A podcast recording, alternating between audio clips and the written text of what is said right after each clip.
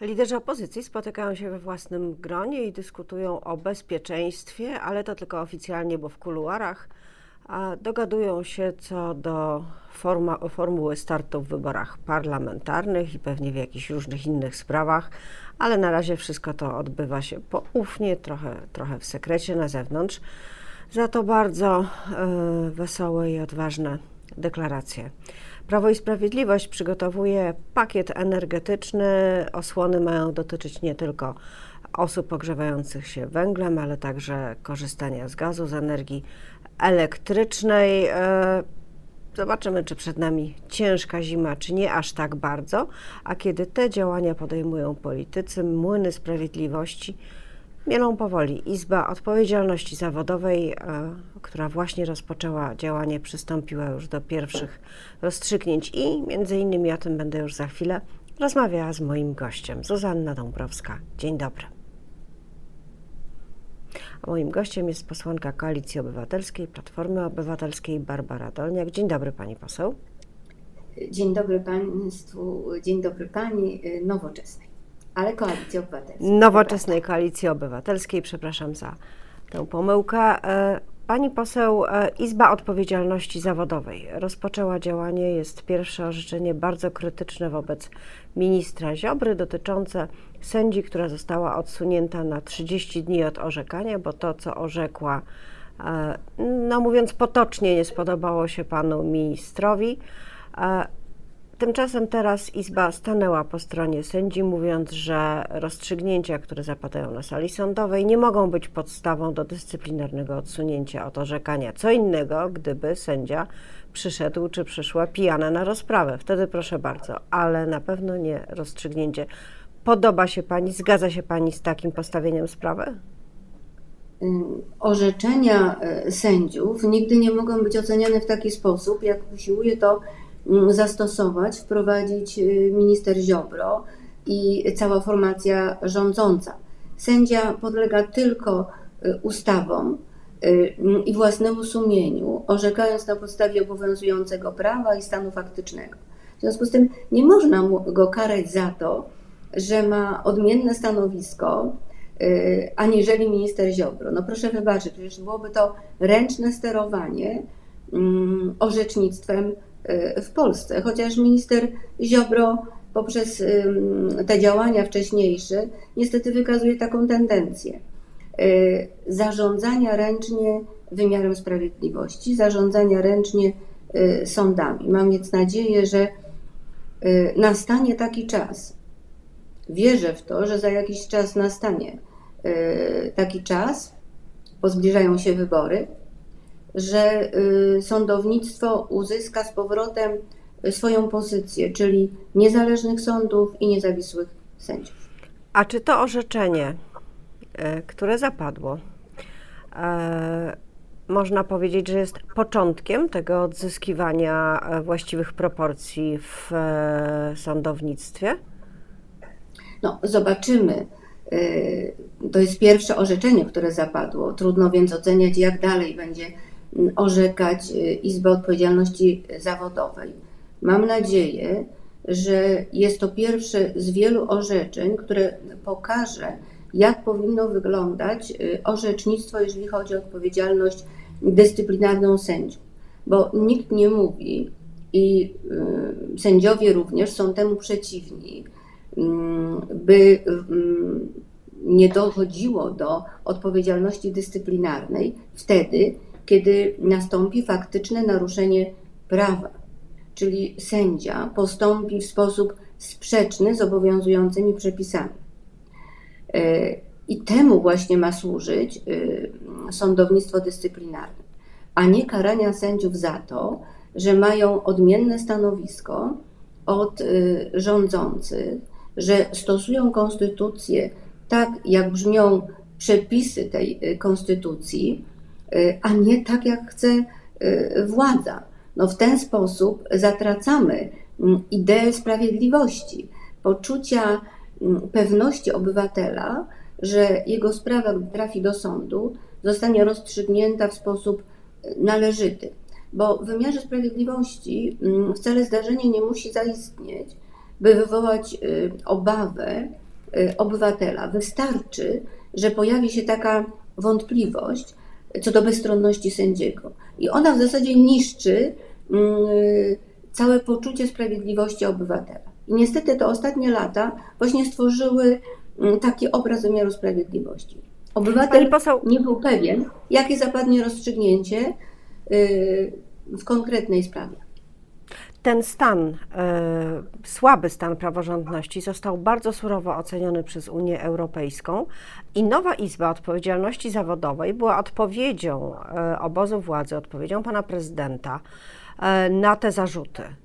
E, czy w związku z tym, co się stało, mam teraz na myśli e, mianowanie przez pana prezydenta składu e, Izby z osób, z sędziów wylosowanych, w którym przewagę mają sędziowie wskazani przez tak zwaną neo-KRS, czyli nieuznawaną w środowisku przez wielką część środowiska Krajową Radę Sądownictwa. Niemniej, sama pani powiedziała, zobaczymy, jak Izba będzie orzekać, po jakiej stronie stoi. To jak to jest? Czy Pani zdaniem należy a priori z powodu tego grzechu pierworodnego sposobu powołania większości odrzucić działania Izby, czy należy ją ocenić, przyglądać się jej działaniu i wtedy decydować? Odnosząc się do y, ustawy, o której Pani powiedziała, niestety moim zdaniem ta ustawa y, nie poprawia istniejącego y, stanu rzeczy. Dlaczego? Dlatego, że mm, prezydent jako przedstawiciel władzy wykonawczej uzyskał uprawnienie, którego nie wolno mu było przyznać, bo nie ma takiego mm, uprawnienia wynikającego z konstytucji, żeby kreował skład Izby y, mm, Odpowiedzialności Zawodowej, czyli Izby rozpatrującej sprawy dyscyplinarne sędziów.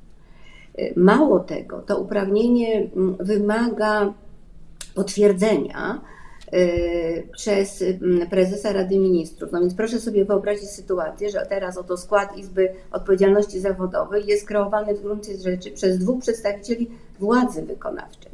No, dla mnie jest to nie do pomyślenia y, rozwiązanie, by władza wykonawcza tak daleko ingerowała y, w wymiar sprawiedliwości. Zresztą mamy obraz tej Izby mm, Odpowiedzialności Zawodowej pięciu sędziów, tak zwanych starych sędziów, czyli wybranych przed grudniem 2017 roku i sześciu już przez y, nową, y, y, przeszli przez tą procedurę Krajowej Rady Sądownictwa po grudniu 2017 roku, czyli przez NeoKRS.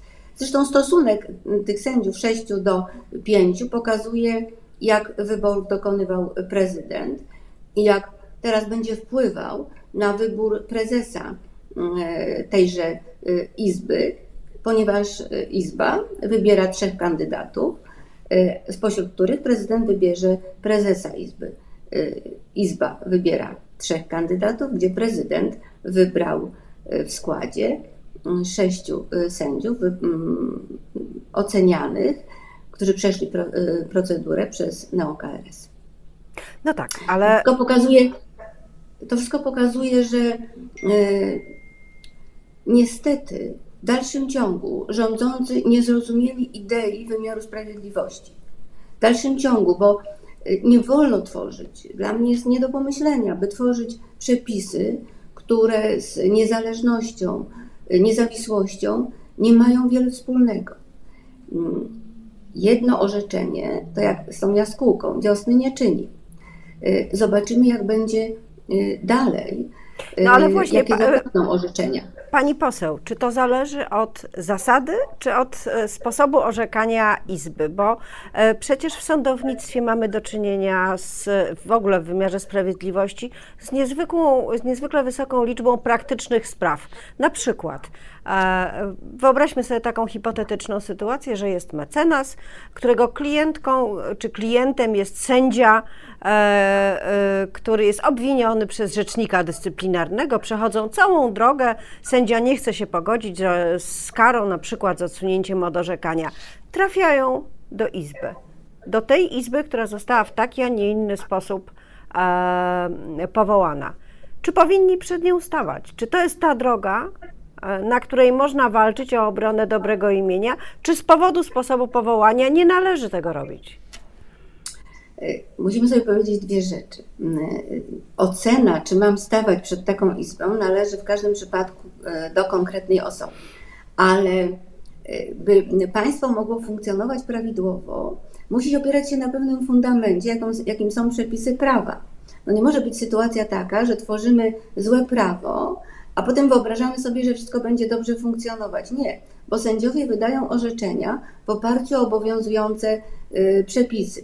Poza tym, y, by odwoływać się do trybunałów unijnych, no musimy wyczerpać y, drogę wewnętrzną tutaj postępowania sądowego. W związku z tym to się ze sobą łączy, ale tym punktem wyjścia jest dobre prawo. Nigdy nie będzie mm, wymiar sprawiedliwości i każda inna dziedzina funkcjonować dobrze, jeżeli nie będzie tej prawidłowej bazy, czyli odpowiednich y, przepisów, bo na ich podstawie sędzia wydaje orzeczenia i w oparciu o te przepisy prowadzi postępowanie, czyli mamy te mm, proceduralne tak zwane przepisy, w oparciu o które sędzia prowadzi postępowanie i przepisy merytoryczne, w oparciu o które wydaje decyzję. Jeżeli jest zły przepis, nieprecyzyjny, niejasny, niespójny, no to y, rodzi się niebezpieczeństwo wydania orzeczenia właśnie w oparciu o taki przepis. Oczywiście sędzia może oceniać, y, może wyciągać wnioski, ale przepis prawny stanowi gdzieś podstawę y, tego orzekania. Jeżeli stworzymy zły zapis, to w konsekwencji utrudni, to wręcz uniemożliwi bardzo często wydanie właściwego y, orzeczenia. Także bazą jest, bazą są przepisy. One muszą mm, być odpowiednie, by postępowanie sądowe było właściwe. Innej możliwości nie ma. Stąd też dopóki rządzący nie zrozumieją tej podstawowej zasady, dopóty będziemy mieli taką sytuację, jaką mamy, czyli brak możliwości y, chociażby skorzystania z funduszy unijnych w ramach KPO. No, proszę Państwa, to chyba jest dla każdego nie do pomyślenia. Mijają miesiące, inne państwa korzystają z tych pieniędzy, wyprzedzają nas w sposób znaczący ze swoimi inwestycjami, ze swoimi pomysłami, a rządzący stoją w miejscu i twierdzą, że Unia Europejska wtrąca się w sprawy wewnętrzne. Ale może już się pogodzili. Pani poseł, może się pogodzili z tym, że pieniędzy nie ma. Uznali, że to nie są duże pieniądze, bo tak, e, takie deklaracje i z ust premiera i innych polityków e, PiSu e, padały i w ogóle już o tym nie myślą. No ale rządzący powinni działać na rzecz społeczeństwa, a nie na rzecz własną, co sobie myślą i co sobie wyobrażają, bo takiej możliwości nie ma to my, obywatele, wyznaczamy rządzącym kierunki, w jakich chcielibyśmy, żeby realizowane były zadania.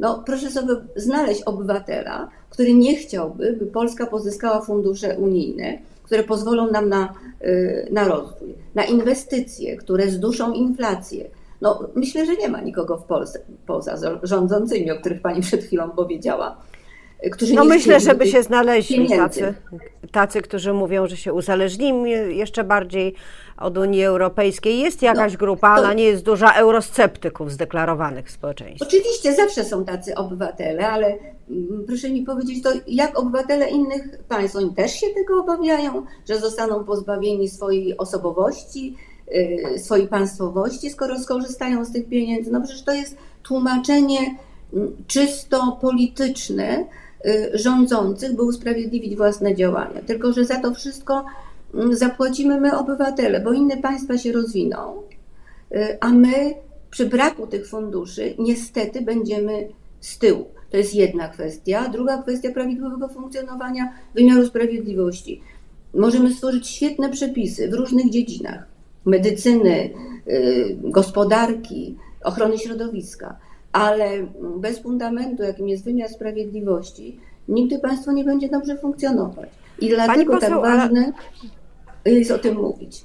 E, wczoraj spotkali się liderzy opozycji, rozmawiali o bezpieczeństwie, mówili, że będą też zajmować się innymi sprawami, poinformowali, że e, właściwie można tak czytać między wierszami, pakt senacki jest e, dogadany, inne rzeczy nie. I jedną z tych dziedzin była oczywiście praworządność. Co by pani jako e, polityk i sędzia powiedziała im e,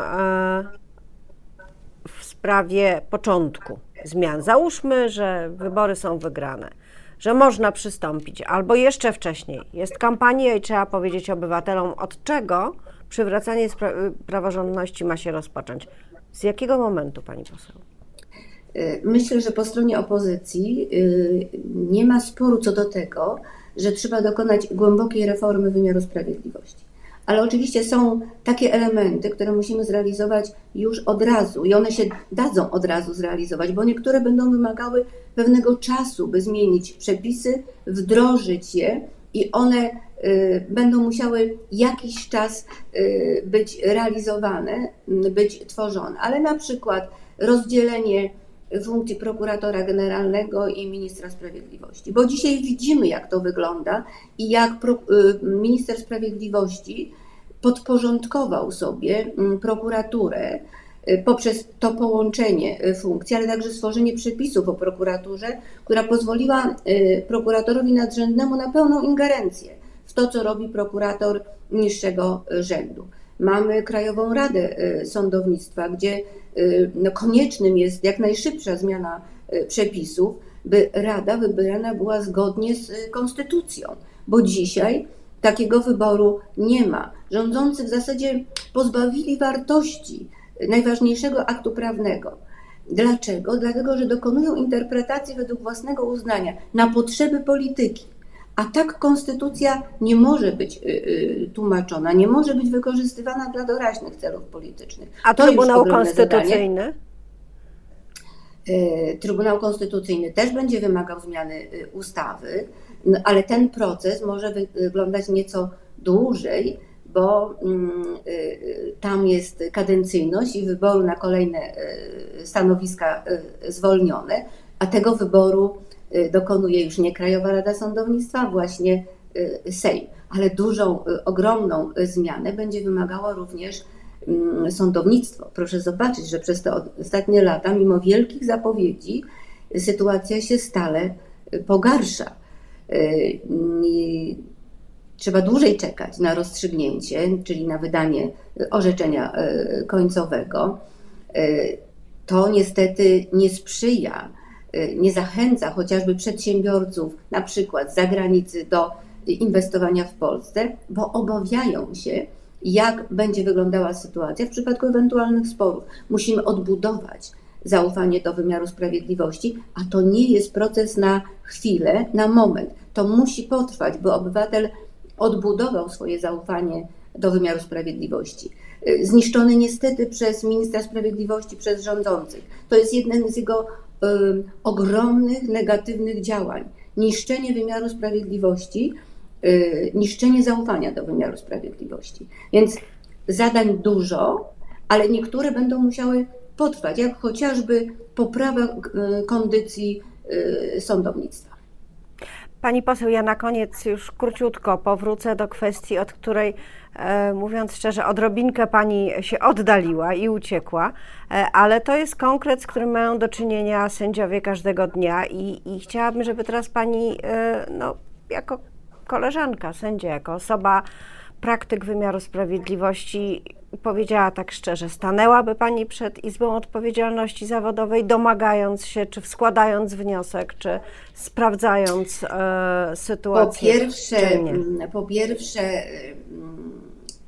starałabym się postępować i tak postępowałam jako sędzia, by nie dopuścić do naruszenia przeze mnie prawa. To jest podstawowe zadanie, które obciąża każdego obywatela, sędziego w szczególności, bo my jako sędziowie mówię my, bo gdzieś w głębi duszy zawsze sędzią pozostaje, mamy podwójną odpowiedzialność, tę karną i dyscyplinarną z racji wykonywanego zawodu. W związku z tym przede wszystkim nie na to, jak postąpiłabym czy mm, y, wnosiłabym sprawę do Izby Dyscyplinarnej, tylko działania, y, by nie dopuścić do, takiego, do takiej y, sytuacji. Nie wyobrażam sobie, by zdarzyło mi się popełnienie mm, przestępstwa, które postawiłoby mnie w postępowanie dyscyplinarne. Ale gdybym miała już mm, taką sytuację, aż trudno mi to sobie wyobrazić, to wyczerpałabym całą drogę by y, w ostateczności, widząc, że naruszone są przepisy, że postępowanie nie jest prowadzone prawidłowo, że mm, y, orzekają. Y, mm, ja w ogóle jestem zwolennikiem rzetelności stosowania przepisów. Stąd dla mnie KRS powinno być wybrane zgodnie z konstytucją. I to jest dla mnie priorytet. Wtedy jestem przekonana o słuszności postępowania ale i dlatego pewnie rozważałabym od samego początku odwołanie do Trybunału Unijnego, który mm, rozstrzygnąłby moją sprawę. I na dzień dzisiejszy taką drogę wybrałabym postępowania. Ale jeszcze raz powtórzę, w swoim postępowaniu przez wiele, wiele lat, pracując jako sędzia, prawie przez całe swoje życie zawodowe, starałam się postępować tak, by nie naruszyć prawa i nie stworzyć sytuacji, że muszę stanąć w postępowaniu dyscyplinarnym. I to jest podstawowe pytanie, które powinny być zadawane y, sędziom y, odnośnie postępowania dyscyplinarnego. I jestem przekonana, że sam, każdy sędzia, który stanie do rozmowy z panią e, redaktor, tak właśnie powie, że y, postępuje, stara się postępować i robi wszystko, żeby nie naruszyć prawa, bo jeżeli je naruszy, to traci gdzieś tę wiarygodność, to zaufanie do szczególnego zawodu. A więc postępowanie zgodnie z prawem przez sędziów i danie sędziom możliwości, mm, jeżeli już muszą i zostali postawieni przed y, sądem, do rozpoznania sprawy przez sądy, które zostają wybrane zgodnie z konstytucją. Więc tak bym postąpiła. Dziękuję bardzo za, za tę odpowiedź. Problem jest w tym, jeżeli pra, prawo nie jest łamane, a sędzia orzeka nie tak, jakby chciał minister sprawiedliwości, ale to jest właśnie rzeczywistość, z którą mamy teraz do czynienia. Ta konkluzja jest, ta konkluzja, pani redaktor, jest po prostu okrutna i mam nadzieję, że obywatele doskonale to wiedzą i w przyszłym roku, kiedy będą wrzucać kartkę do urny, również tym będą się kierować, że najwyższy czas na zmianę, na stworzenie wymiaru sprawiedliwości, który służy obywatelom, a nie politykom. Dziękuję bardzo. Moim gościem była Dziękuję posłanka bardzo. Nowoczesnej Koalicji Obywatelskiej Barbara Dolniak. Miłego dnia. Wzajemnie.